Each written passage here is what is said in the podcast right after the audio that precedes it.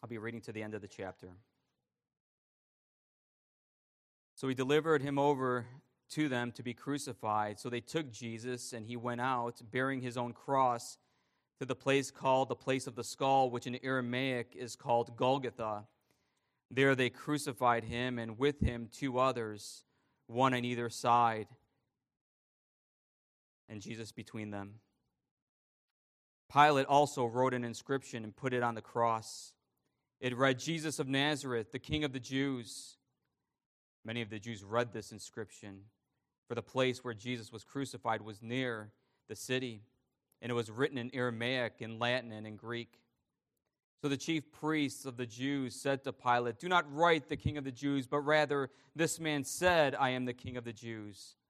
Pilate answered, "What I have written, I have written."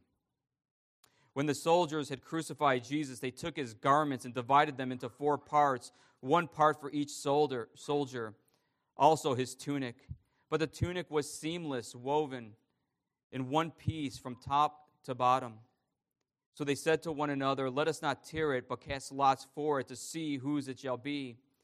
This was to fulfill the scripture which says, "They divided my garments among them, and for my clothing they cast lots." So the soldiers did these things, but standing by the cross of Jesus were his mother and his mother's sister, Mary the wife of Clopas, and Mary Magdalene. When Jesus saw his mother and the disciple whom Jesus loved standing nearby, he said to his mother, "Woman, behold your son." Then he said to the disciple, "Behold your mother." And from that hour the disciple took her to his own home. After this, Jesus, knowing that all was now finished, said, to fulfill the scripture, "I thirst." A jar full of sour wine stood there, so they put a sponge full of the sour wine on a hyssop branch and held it to his mouth. When Jesus had received the sour wine, he said, "It is finished." And he bowed his head and gave up his spirit. Since it was the day of preparation, and so that the bodies would not remain on the cross on the Sabbath, for that Sabbath was a high day, the Jews asked Pilate that their legs might be broken and that they might be taken away. So the soldiers came and broke the legs of the first and of the other who had been crucified with him. But when they came to Jesus and saw that he was already dead, they did not break his legs. But one of the soldiers pierced his side with a spear, and at once there came out blood and water. He who saw it has borne witness. His testimony is true, and he knows that he is telling the truth, that you also may believe. For these things took place that the scripture might be fulfilled. Not one of his bones will be broken. And again, another scripture says, "They will look on him whom they have pierced." After these things, Joseph of Arimathea, who was a disciple of Jesus, but secretly for fear of the Jews, asked Pilate that he might take away the body of Jesus, and Pilate gave him permission. So he came and took away his body. Nicodemus also, who earlier had come to Jesus by night, came bringing a mixture of myrrh and aloes, about 75 pounds in weight. So they took the body of Jesus and bound it in linen cloths with the spices, as is the burial custom of the Jews. Now in the place where he was crucified there was a garden, and in the garden a new tomb in which no one had yet been laid. So, because of the Jewish day of preparation, since the tomb was close at hand, they laid Jesus there. Thus far, the reading of God's word. Let's ask his blessing in a time of prayer as we hear God's word preached. Let's pray. Father in heaven, we pray that you would give us ears to hear and eyes to see, that your Spirit, O Lord, open our hearts to receive your word, to believe your word, and to walk in the comfort of your word and your promise to us in the Lord Jesus Christ. Bless us now, we pray in Jesus' name. Amen. Congregation of the Lord Jesus Christ, this evening we're going to consider just a few verses from this crucifixion narrative, and that's verses 28 to 30. We're here in these verses, we have the death of our Passover lamb. The death of our Passover lamb.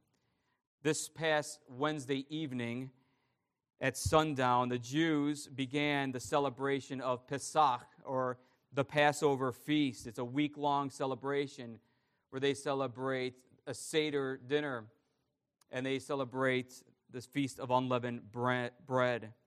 This week-long celebration commemorates God's deliverance of his people from slavery in Egypt more broadly, but specifically how God saved the firstborn sons when the Lord passed over Israelite homes, when the angel of death saw the blood on the lintel and doorframe.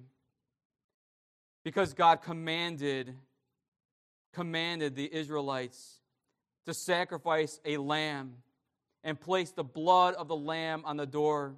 And so when the angel of death comes, the Lord will pass over and not strike dead the firstborn son. Jews today remember and commemorate this historical fact.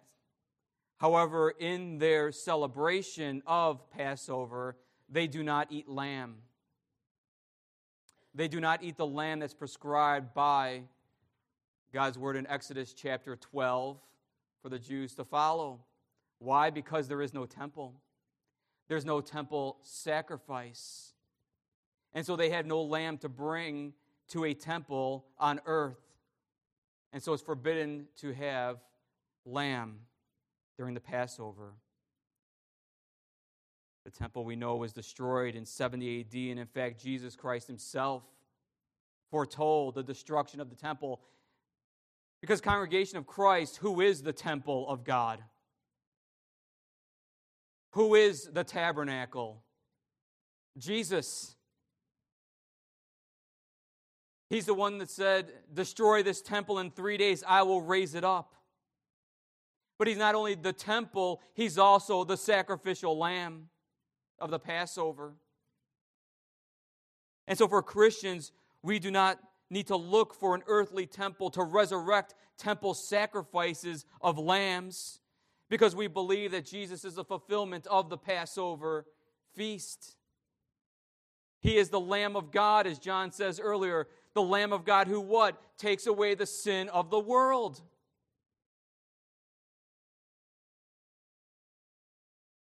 He is the Lamb of God. And this good news of Jesus' sacrifice is commemorated by Christians in the preaching of the Word, of course, but also in the sacrament of the Lord's Supper, where we taste and see that the Lord is good,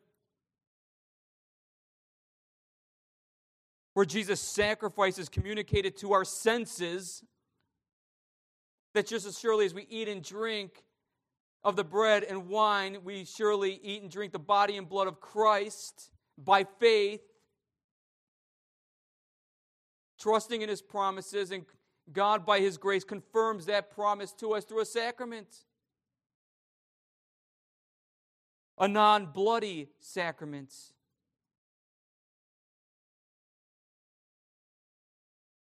The Lord's Supper was instituted by Jesus himself at the Last Supper to commemorate the new covenant promise in his blood, the forgiveness of sins and eternal life. Crucifixion of Jesus Christ, the death of our Passover lamb, is the fulfillment of all the law and the prophets. The Apostle John records the wonderful birth narrative and the profound crucifixion narrative. This is the disciple whom Jesus loved. And he was near the cross of our Lord Jesus. And Jesus, being the firstborn of Mary, responsible for the care of his mother, he shows great respect and honor towards Mary when he tells John, "Behold your mother," and tells his mother, "Behold your son." And John takes Jesus' mother into his home, honoring his mother in that way. But even more than that, Jesus is caring for his mother as his own sheep.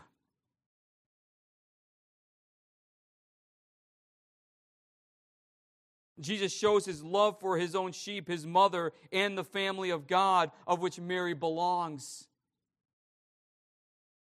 We read, when Jesus saw his mother and the disciple whom he loved standing nearby, he said to his mother, "Woman, behold your son." Then he said to the disciple, "Behold your mother." And from that hour, the disciple took her to his own home.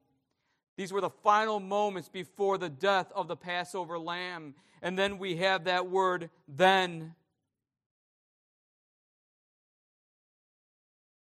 After this, then Jesus, knowing that all was now finished, said to fulfill the scripture, "I thirst." A jar full of sour wine stood there, so they put a sponge full of the sour wine on a hyssop branch and held it to his mouth. When Jesus had received the sour wine, he said, "It is finished." And he bowed his head and gave up his spirit. The final moments of Jesus' life are recorded here. His lungs are filled with fluid. He gasps for air. Let's not forget that he was flogged. Let's not forget that he was scourged. Two separate occasions, one with a whip and another with a whip with bone fragments and pieces of glass that took chunks of skin and flesh away from his body. He gasped for air in the great pain and agony of body and soul. Indeed, Jesus bore hell. He descended into the depths of hell for us.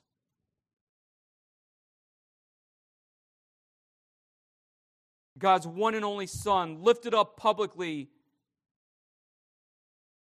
despising the shame of the cross, mocked, scorned, hated, despised. Behold your Savior. Behold the man, the King, who was brutally beaten and crucified. John bears witness to the death of our Passover lamb. This is John's emphasis in his gospel. He's very concerned to make the connection between the Passover feast and the death of our Passover lamb. Don't miss that. And first of all, we see in the death of our Passover lamb that Jesus accomplished salvation, because we read that Jesus, knowing that all was now finished, and when he had received the sour wine, he says, "It is finished." It is accomplished. It's also a word used for payment in business dealings. Jesus knew that all was now finished. But here's the pressing question: what was finished? What was accomplished? He knew that he, in his death, accomplished the salvation of his sheep. You see, on many occasions, the religious leaders sought to kill him because he made himself equal with God and spoke the word of God authoritatively. He was counter-cultural. And it wasn't until all things were finished when Jesus was delivered over to crucifixion. It wasn't until all things were finished when Jesus was delivered over by the Jews to the Romans and Romans to the crucifixion. It wasn't until all things were finished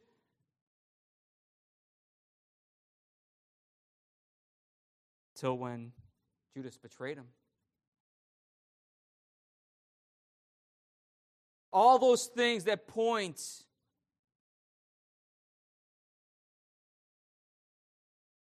to the salvation that Jesus Christ will merit for our salvation. He offered himself as a perfect, voluntary sacrifice, a substitute, having atoned and cleansed for our sins, according to the Scriptures. He knew that his atonement, his cleansing by his blood, his substitutionary work was finished.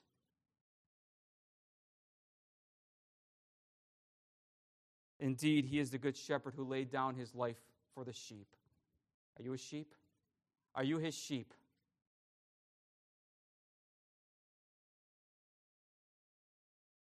You say that he died for you. The death of our Passover lamb was a one-time offering for sins. And in this sacrifice, in this one-time sacrifice, he initiated the new covenant of peace with God through his blood. That is, by his death. It is finished, congregation. It is finished. It is finished. But surely I must do something. You remember that sin a while ago? Surely he can't forgive me of that one. It is finished. If he calls you by his grace to saving faith, he surely paid for your sins, past, present, and future. But surely my sin is too great for him. Well, surely you're missing the greatness of his sacrifice and his shed blood. The Passover lamb and his precious blood can make what? The foulest clean.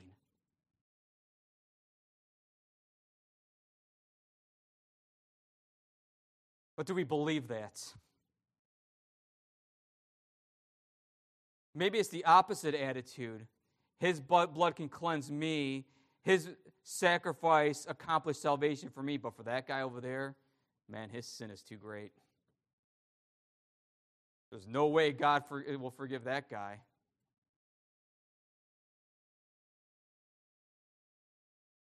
Jesus accomplished salvation for all of his sheep. It is finished. He bore the wrath of God against sin. He paid the penalty of our sins, what we call passive obedience of Christ, and he reconciled us, his children, to our Father in heaven through the cross, through his blood. It is finished because the Passover lamb has been slain. Passover lamb, Passover feast in the Old Testament foreshadowed this moment in history when Jesus Christ secured an eternal redemption, and God passes over his children because the blood of Jesus washes away our sin. Jesus accomplished salvation. Secondly, in these verses, Jesus fulfilled the Scriptures.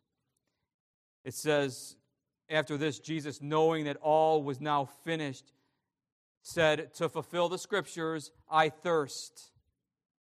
A jar full of sour wine stood there, so they put a sponge full of sour wine on a hyssop branch and held it to his mouth.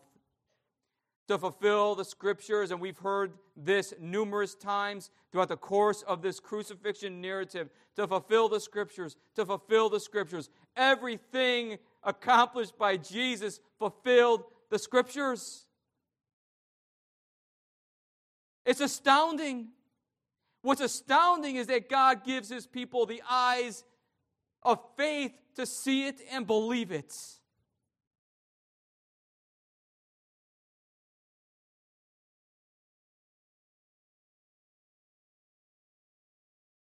To fulfill the Scriptures, Jesus said, "I thirst," referencing Psalm 69. "For my thirst, they gave me sour wine to drink." And when Jesus said, "I thirst," the Roman soldiers gave him sour wine, which is basically vinegar. And the Roman soldiers would drink it. Jesus tasted it, but he would not drink it. How do they give him the wine? How do they give him the wine? They put it on a sponge full of sour wine, of the sour wine, on a hyssop branch, and held it to his mouth. At the first Passover, what did they put on the wall or on the door frame? Blood. How do they put it on it? A hyssop branch. in Exodus chapter 12, take a bunch of hyssop and dip it in the blood that is in the basin and touch the lintel and the two doorposts with the blood that is in the basin. John is demonstrating to us, communicating to us, the death of our Passover lamb, that he has fulfilled the Scriptures. He knew that he was fulfilling the Scriptures and the will of God, because he came not to do his own will, but the will of his Father in heaven. That the Messiah must suffer and die, and on the third day be raised from the dead. His mission was to fulfill all the law and the prophets. He came to seek and to save the lost, all in fulfillment of the Scriptures. It really changes the way we read the Old Testament then. It really changes the way that we read the gospel narratives, that everything that Jesus accomplishes for us is in fulfillment to God's word and God's will. He preached everything that his Father commanded him. For I have come down from heaven not to do my own will, but the will of him who sent me, says the Lord Jesus. And this is the will of him who sent me, that I should lose nothing of all that he has given me, but raise it up on the last day. For this is the will of my Father, that everyone who looks on the Son and believes in him should have eternal life, and I will raise him up on the last day. Jesus will be lifted up, accomplishing salvation in fulfillment of the Scriptures, and all who look upon the Son in faith, who believe, will have eternal life and the forgiveness of sins. That is the gospel promise. Don't complicate it.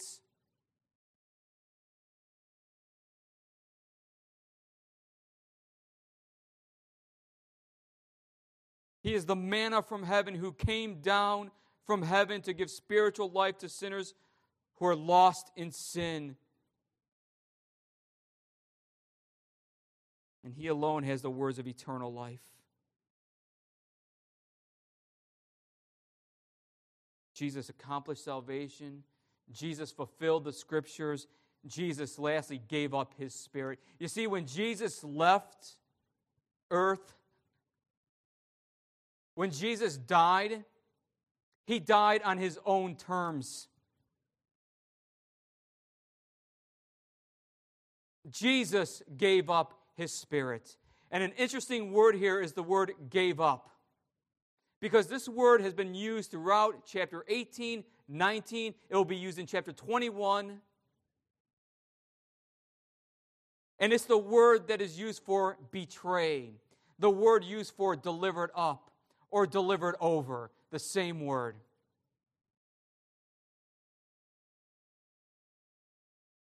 Verse 30, when Jesus had received the sour wine, he said, "It is finished." And he bowed his head and gave up his spirit. "It is finished" is the penultimate saying of the Lord Jesus Christ, the second to last saying. And now he says, finally, when he gave up his spirit, is recorded in Luke, "Father, into your hands I commit my spirit." Jesus gave up his spirit on his own terms. He has the authority to lay it down, and he has the authority to raise it up.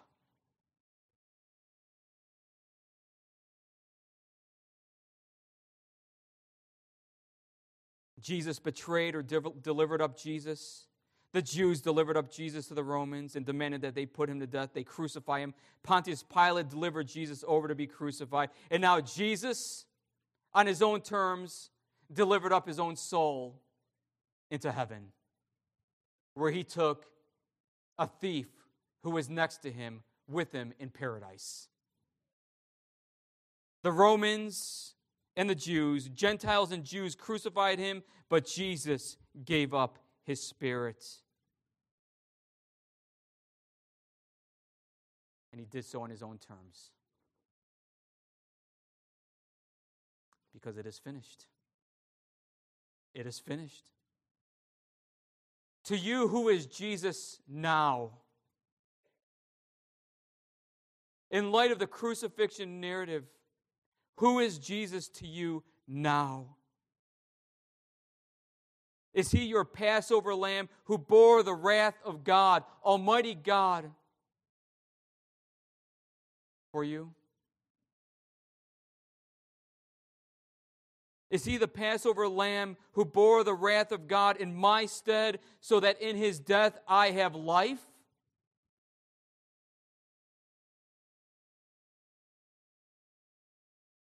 Will judgment pass you because you're washed in the blood?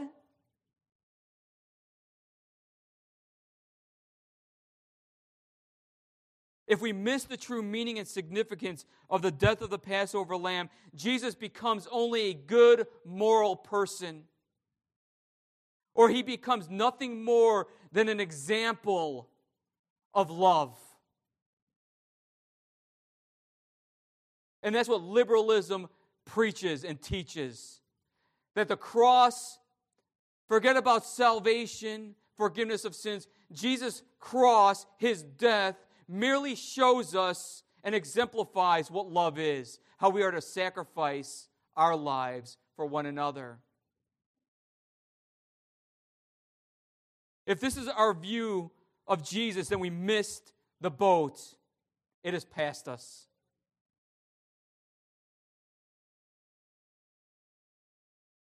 God's purpose in sending his Son was so that the Son lay down his life, to be our substitute, to bear God's just judgment for us. He who knew no sin, became sin for us, so that in him we might become the righteousness of God.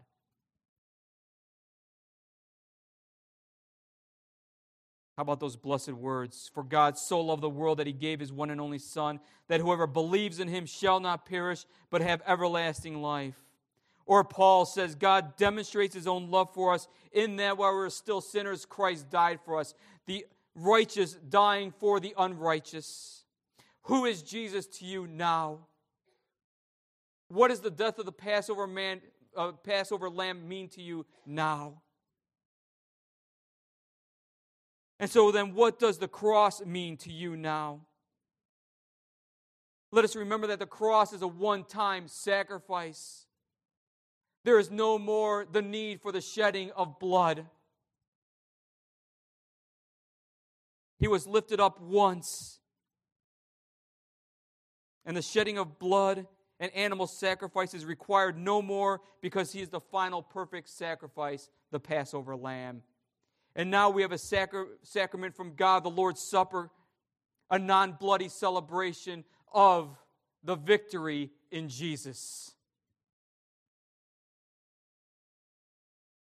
Victory in Jesus. My Savior forever. He sought me and bought me with his redeeming love. He loved me ere I knew him. He loved me ere I knew him. Victory in Jesus, my Savior forever.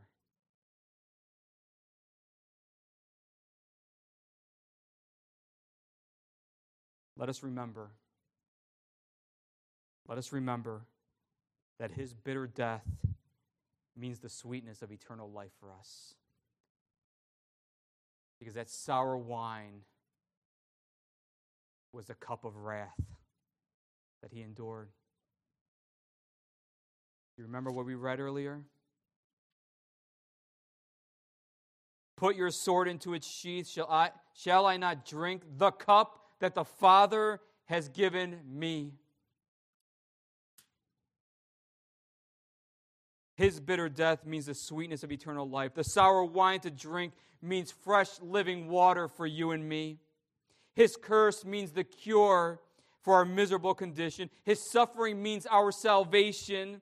And the giving of his life means the giving of our lives to him, giving our whole heart to him. By faith, believe on the Lord Jesus Christ, and you shall be saved. And I'm going to close with this. Imagine you're a Jew, a Hebrew, and God commands a Passover. You're in the time period of Exodus chapter 12, and you're told to sacrifice the lamb and to put the blood on the two doorposts and on the lintel.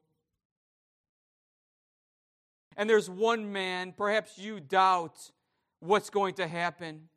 You're told that if you put it on your doorframe, that the angel of death is going to pass over. And you have faith, you believe, but there's someone that doubts, but says, I'm going to do it anyway.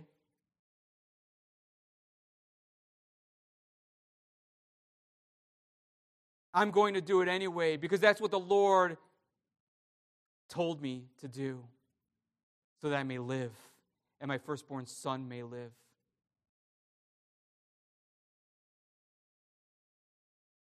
And so the one who has a firm faith and the one who doubts, both of them put the blood on the doorframe. And the angel of death passes over, and they know life. They receive God's promise.